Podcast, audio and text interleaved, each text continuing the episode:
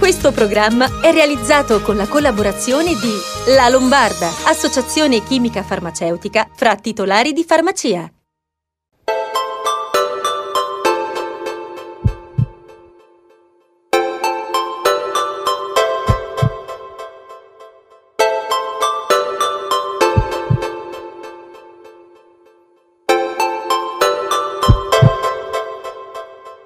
Buonasera, ben arrivati a una nuova puntata di Sei in Salute, un nostro appuntamento che vi accompagna ogni settimana alla scoperta del mondo della medicina e della salute con tante informazioni, le interviste e gli esperti. Ringraziamo tutti per l'attenzione con quale ci seguite ogni settimana lunedì sera alle 23, in replica alla domenica alle 13.30 sui canali di Telenova, poi sempre su Spotify dove state scaricando e state ascoltando le nostre puntate in moltissimi, poi Milano 1, la, la web radio e tutti i vostri messaggi che comunque arrivano al numero che vedete in sovraimpressione 342 397 2391 e come vedete a fianco a me Lorella Bertoglio, eh, nuova disposizione di studio perché con le nuove normative volute dal governo siamo tornati a fare la trasmissione distanti ma vicini perché ci vedete nel video insieme ma grazie alle connessioni riusciamo a fare la, la trasmissione senza l'uso di mascherine e mantenendo giusto, eh, la giusta distanza tra eh, me e Lorella e i nostri ospiti. Eh, quindi ciao Lorella, tutto buono? Ciao tutto Paolo, bene? tutto bene. Mi viene di guardare alla mia destra, anche se Lorella è distante da, da qua, eh, comunque è normale che sia così, è la forza dell'abitudine. Eh, allora, iniziamo la puntata dicendo che appunto purtroppo il governo ha dovuto prolungare il, lo stato di emergenza fino al 31 gennaio e quindi noi abbiamo scelto appunto questa forma di tornare a fare la trasmissione in eh, distanza e rispettando appunto le distanze. Eh, si torna a parlare di immuni, eh, c'è stato il caso di Trump e la moglie Melania, eh, episodi col calcio negli stadi, eh, cosa ci dice questa situazione Lorella?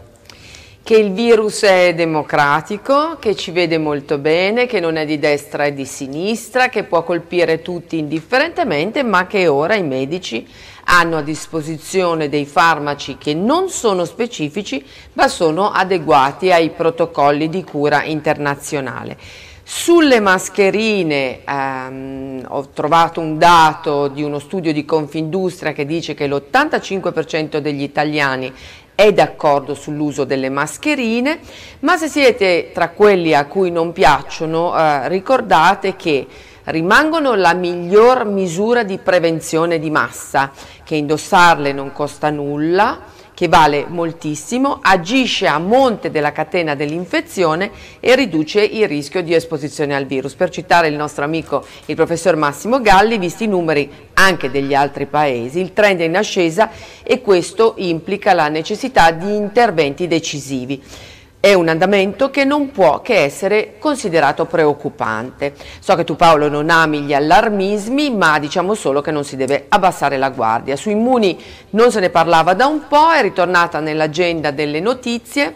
Tu l'hai scaricata? Io onestamente no, devo essere onesto. Allora diciamo che più si diffonde Immuni, più possiamo uscirne velocemente, è una mossa vincente perché consente di tracciare i positivi ed evitare i contagi. I dati restano anonimo, anonimi così come la geolocalizzazione, quindi il mio suggerimento è scaricatela, io l'ho fatto. Mm -hmm. Per quanto riguarda gli ultimi aggiornamenti, di cosa parliamo in questa puntata e questa sera?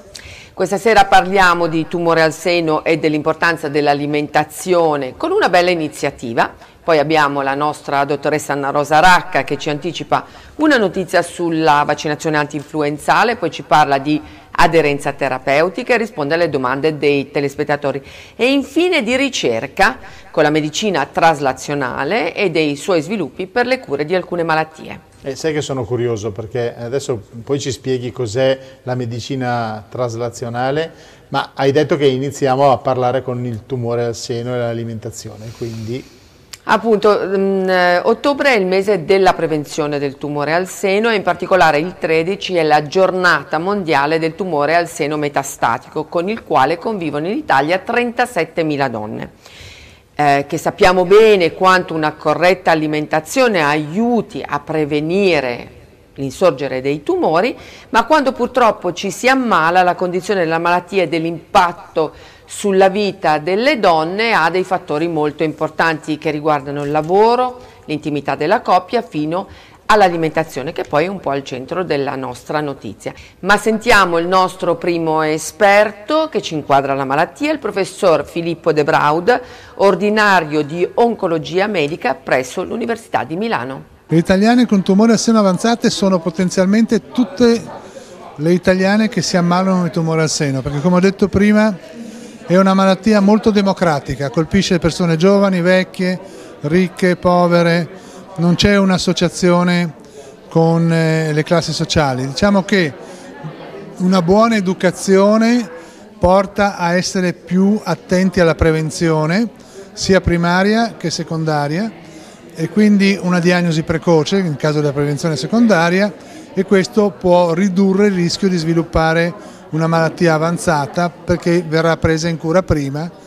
Quindi prevenzione è un fattore molto importante, ma dicevi anche del fattore alimentazione, molto importante anch'esso per le donne che vengono colpite da questo tumore. In realtà per tutti i tipi di tumore, ma un'indagine di Elma Research ha messo in luce i bisogni e il vissuto delle pazienti italiane in età fertile col tumore al seno eh, avanzato, da cui emerge che il 40% è costretta a lasciare il lavoro, il 60% vive con il disagio una, della relazione di coppia e 4 donne su 10 affermano di aver perso il gusto per il cibo e che cucinare diventa anche un fattore di stress.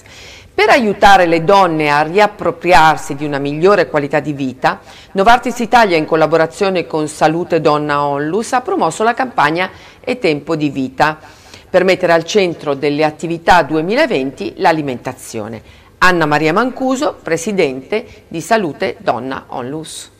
Il tempo di vita è un progetto eh, estremamente importante eh, perché eh, fa capire le esigenze e i bisogni eh, delle donne con tumore al seno avanzato. Eh, quest'anno la scelta è ricaduta proprio sull'alimentazione, eh, quindi dare informazioni su come alimentarsi anche durante le terapie, perché non dobbiamo occuparci solo della cura tradizionale, quindi che è importantissima, no? ma alle donne bisogna dare anche delle informazioni azioni eh, per mantenere tutto completo lo stato di salute e l'alimentazione può aiutare anche ad abbattere gli effetti collaterali della chemioterapia. Pertanto quest'anno tutta la campagna verterà proprio su argomenti che aiutano a migliorare la qualità della vita anche durante le terapie.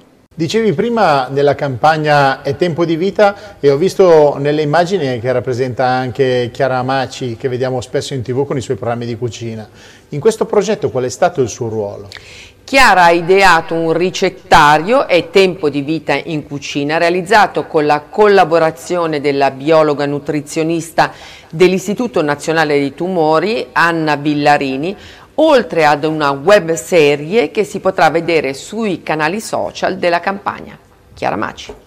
Il cibo per me è una questione culturale, il cibo è quello con cui io sono cresciuta attorno ad un tavolo con una famiglia che mi ha sempre eh, raccontato cosa c'è dietro al cibo, quindi come si crea un ingrediente, il lavoro che c'è dietro ed è fondamentale da sapere per apprezzare poi dopo la buona tavola. Quando mi hanno chiesto di partecipare ai Tempo di Vita io ho accettato con grande orgoglio perché è un progetto dedicato alle donne ed è un progetto dedicato alle donne mh, mm, che hanno voglia di vivere. Eh, è tempo di Vita è un progetto che racconta queste donne e il mio ricettario racconta le ricette da cucinare. Sono ricette molto semplici, molto facili, che hanno però un comune denominatore che è il gusto.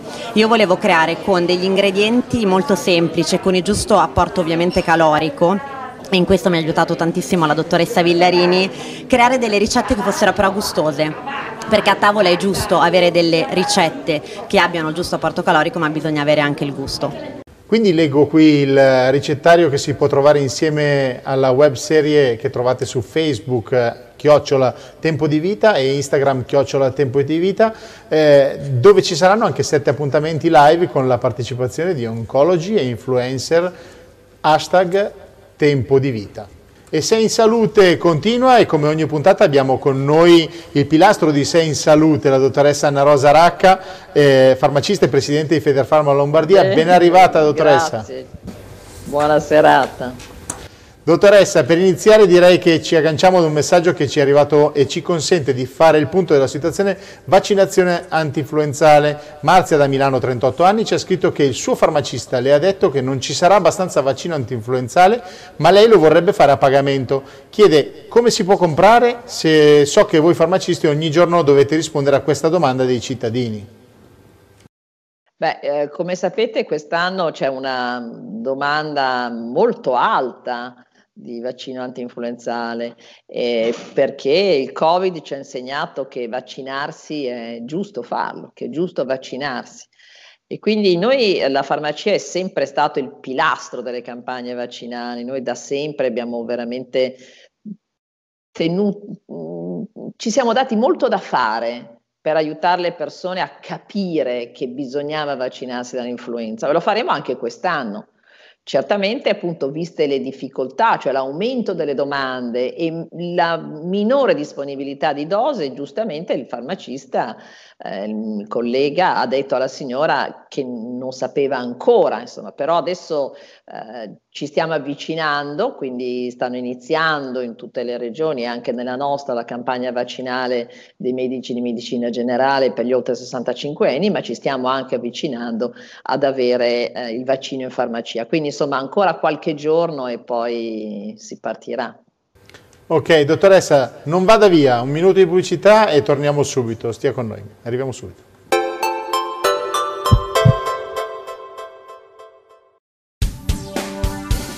Quando devi arredare il tuo bagno, scegli di evitare sorprese. Affidati a chi ha più di 20 anni di esperienza nel settore. Un'esposizione totalmente rinnovata dove potete trovare i migliori prodotti delle aziende leader abbinate alla professionalità e alla competenza del nostro staff. Siamo Dimensione Bagno, da sempre realizziamo, ristrutturiamo e arrediamo ogni tipo di bagno, con la garanzia di un servizio completo e certificato. Sostituisci la tua vecchia vasca con un nuovo e più funzionale box doccia, usufruendo dei benefici fiscali. Questo è il momento. Dimensione Bagno ti offre un lavoro veloce, preciso e a prezzi convenienti. Per il bagno migliore che tu possa desiderare, scegli Dimensione Bagno, a Pessano con Bornago sulla statale Gratemelzo e sul web dimensionebagno.it. Dimensione Bagno, l'esperienza del benessere. Eccolo la promozione che stavi aspettando. Spettacolare questa cucina. Corinna, cucina moderna realizzata con materiali di prima scelta e disponibile in altri colori. Questa cucina completa davvero di tutto. Piano cottura di induzione, lavastoviglie classe A, forno elettrico digitale multifunzione Candy,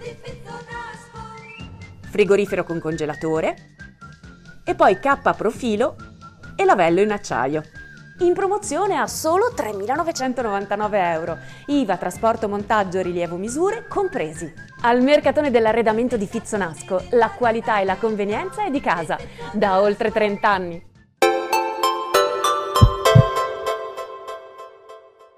Dottoressa Racca, rieccoci qua, cambiamo argomento e torniamo a un tema sempre molto caro a Sei in Salute, cioè l'aderenza terapeutica, che sarà tra i pilastri delle future sperimentazioni nelle farmacie di comunità. Ma, insomma, io penso che sia veramente importante seguire la terapia, io lo dico da, da quando mi sono laureata alle persone che incontro in farmacia, cioè dobbiamo seguire quello che il medico o lo specialista ha detto di fare. Non possiamo decidere noi di cambiare o di prenderne la metà o di prenderne tre quarti o di prenderne il doppio o di prenderli in orari diversi da quelli che si devono, che bisogna attuare. Sto parlando di un antibiotico che si è preso ogni 12 ore, ma sto parlando di qualsiasi o ogni 8 ore a seconda della prescrizione. Quindi quello deve essere, ma ehm, se un anticoagulante deve essere preso una volta al giorno, una pastiglia, non bisogna inventarsi di non prenderlo quel giorno, di prenderne due il giorno dopo, non esiste. Quindi l'aderenza alla terapia è molto importante e purtroppo gli italiani per tutte le malattie non, non lo fanno, perché magari stanno meglio e decidono che non bisogna più prenderlo, o perché magari hanno ascoltato il vicino o hanno letto qualcosa su internet.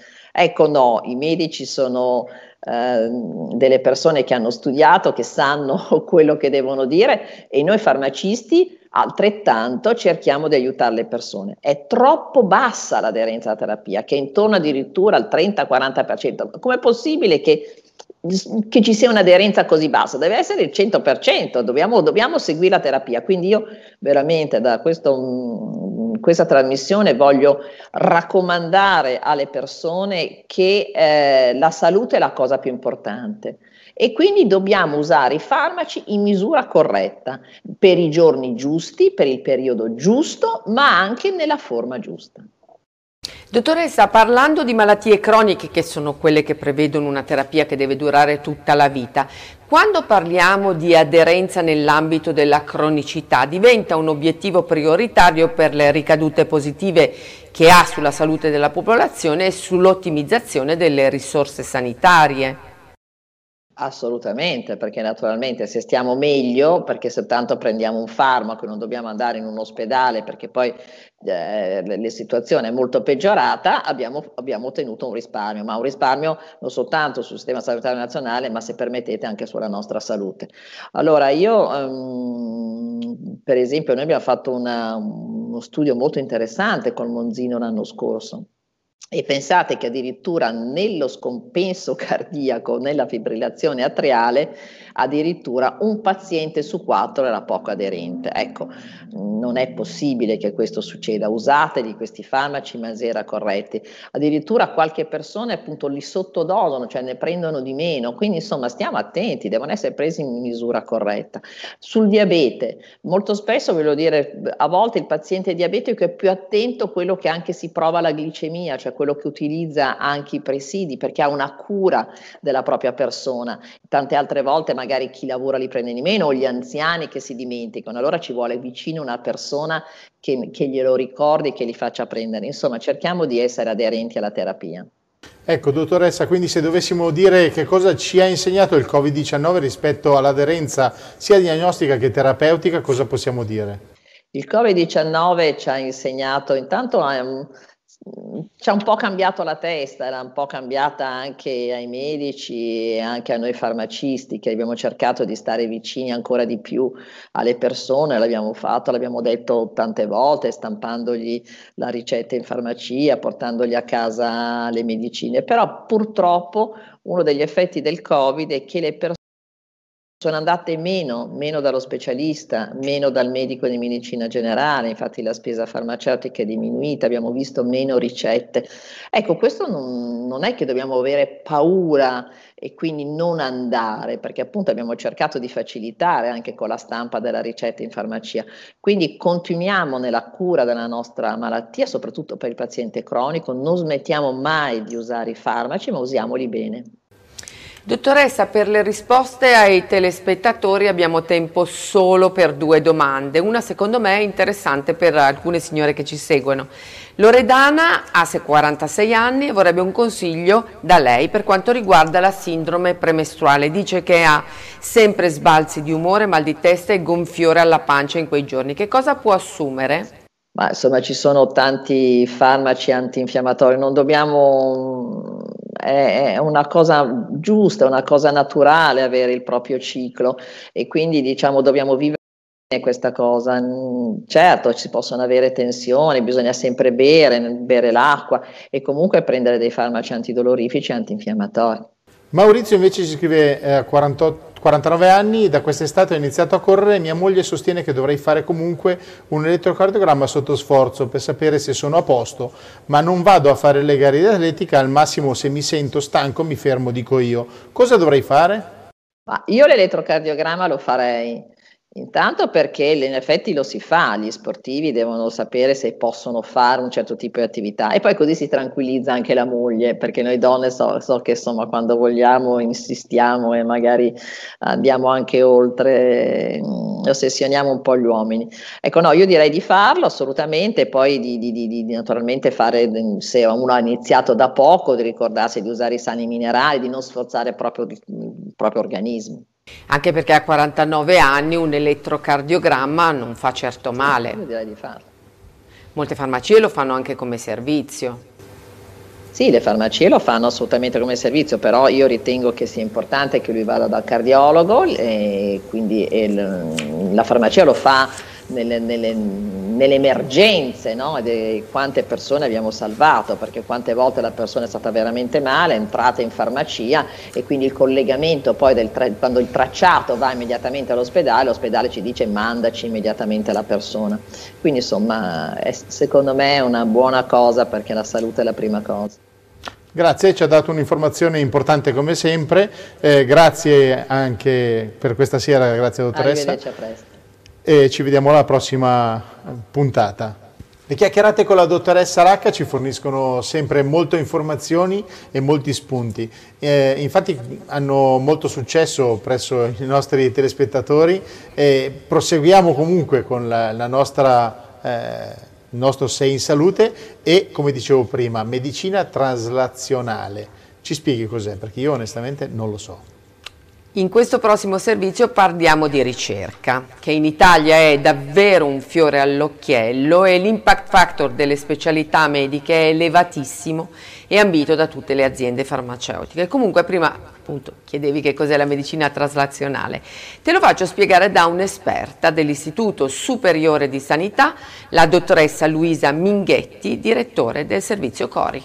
Se vogliamo dare una definizione di medicina traslazionale, che è appunto un termine un pochino strano, ehm, è proprio quello di un'attività di ricerca che vuole arrivare al paziente.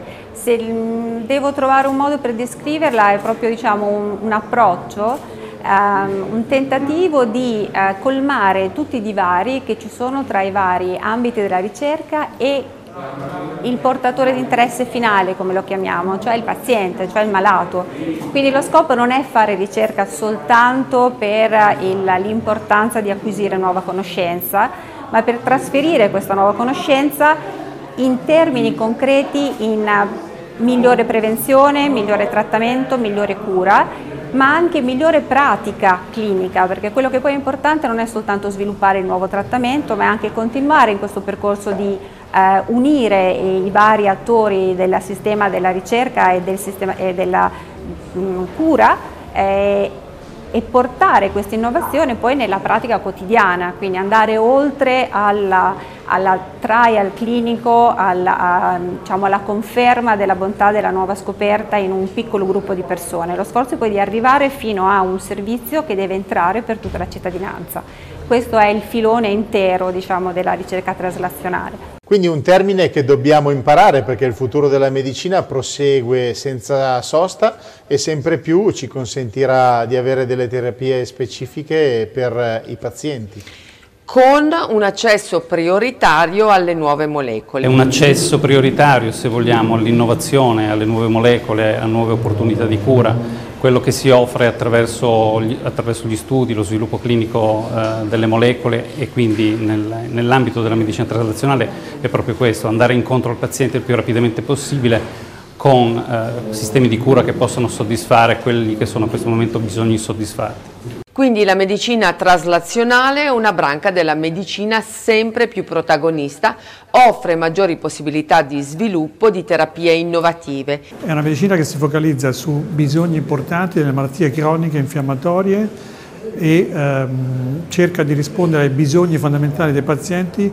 trattando le cause della malattia e non soltanto i sintomi. Quindi una medicina che ha la, la potenzialità di rivoluzionare il trattamento. Ma quali sono le aree terapeutiche eh, in cui si possono beneficiare appunto di questa medicina? Per esempio le malattie croniche infiammatorie o la fibrosi, ma potenzialmente anche molte altre. Intanto ne parliamo perché in Italia ehm, è nata una importante realtà eh, biotech nata in Belgio e questa è una buona notizia per il nostro paese e per il nostro settore. Parliamo di Galapagos che ha un approccio alla ricerca davvero unico perché grazie ad una piattaforma di ricerca che lavora sulle cellule umane vengono individuate le proteine, dette anche bersagli, che svolgono un ruolo chiave nello sviluppo delle malattie e punta a scoprire meccanismi d'azione che le possono colpire alternandone il decorso. Noi ci stiamo focalizzando nelle malattie infiammatorie e nella fibrosi. Di fatto abbiamo brevetti con piccole molecole, quindi soluzioni che possono essere la terapia orale, proprio perché è, un nostro, è una nostra vision avere il paziente al centro e portare il più vicino possibile a loro la cura e il trattamento. La ricerca traslazionale come obiettivo eh, si eh, pone quello di identificare dei nuovi bersagli farmacologici che siano in grado di alterare il decorso della malattia, non trattando semplicemente i sintomi e non eh, diciamo, eh, fornendo una soluzione solo di, incrementale di beneficio, ma un beneficio eh, totalmente nuovo che è in grado di ehm, rivoluzionare la terapia. L'altro aspetto importante è quello di verificare velocemente che le ipotesi che si generano in laboratorio hanno una base diciamo, di di, di, bene, di, potenziale beneficio clinico, quindi portiamo velocemente dal, dal, laboratorio le soluzioni che troviamo alla clinica con degli, degli studi clinici molto mirati. Quindi un approccio innovativo che può portare benefici per i pazienti. Direi benefici concreti che ovviamente riguardano i pazienti ma anche le istituzioni come il Ministero della Salute che in questa fase molto complicata per la sanità, il sistema sanitario nazionale, mettono la ricerca al centro delle strategie per portare i risultati al paziente. Dobbiamo puntare sull'innovazione, soprattutto in una fase difficile come questa. L'innovazione è al centro del eh, programma del Ministero della, della Salute eh, dobbiamo innovare sapendo che innovazione significa migliorare le prestazioni al cittadino. Solo diciamo, eh, in quel momento possiamo veramente parlare di innovazione, se la ricerca scientifica riesce a produrre delle, dei miglioramenti delle prestazioni eh, sanitarie. In Italia abbiamo degli istituti di ricovero e cura a carattere scientifico che fanno un lavoro importantissimo sul tema della, della ricerca eh, al centro delle strategie del Ministero c'è un punto, cioè provare a passare da, eh, dalla pubblicazione di queste ricerche a delle vere e proprie cure, cioè a portare le ricerche, tutto il lavoro che si fa sulla ricerca scientifica, eh, portarlo ai pazienti, per portarlo negli ospedali e questo è il punto fondamentale delle nostre, delle nostre, delle nostre strategie. E anche per questa sera termina la nostra puntata con Sei in Salute. Vi ricordo ancora il 342 397 2391, il nostro numero WhatsApp per interagire con noi. Vedete questa nuova, per chi magari si è collegato solo adesso, eh, siamo tornati in un po' vecchio stile per eh, rispettare tutte le nuove normative volute dal governo in eh, materia di eh, salute eh, nei confronti del Covid. Eh, direi che mh, ci vedremo ancora la settimana prossima sempre in questa veste e quindi vi ricordo gli appuntamenti lunedì sera su Telenova alle 23 in replica la domenica alle 13.30 e poi eh, YouTube, Milano 1 la web radio, Spotify, eh, per seguirci potete stare sempre collegati con noi. Grazie a tutti per la, la vostra compagnia, eh, grazie Lorella, ci vediamo settimana prossima. Ciao Paolo, che peccato non essere di nuovo vicini, credo che questa modalità proseguirà anche per le prossime settimane, ci diamo tutela, a tutela un po' della protezione di tutti, mascherine, certo. mascherine e scaricare certo. immuni. Ok, buona serata, ci vediamo settimana prossima. Buona serata.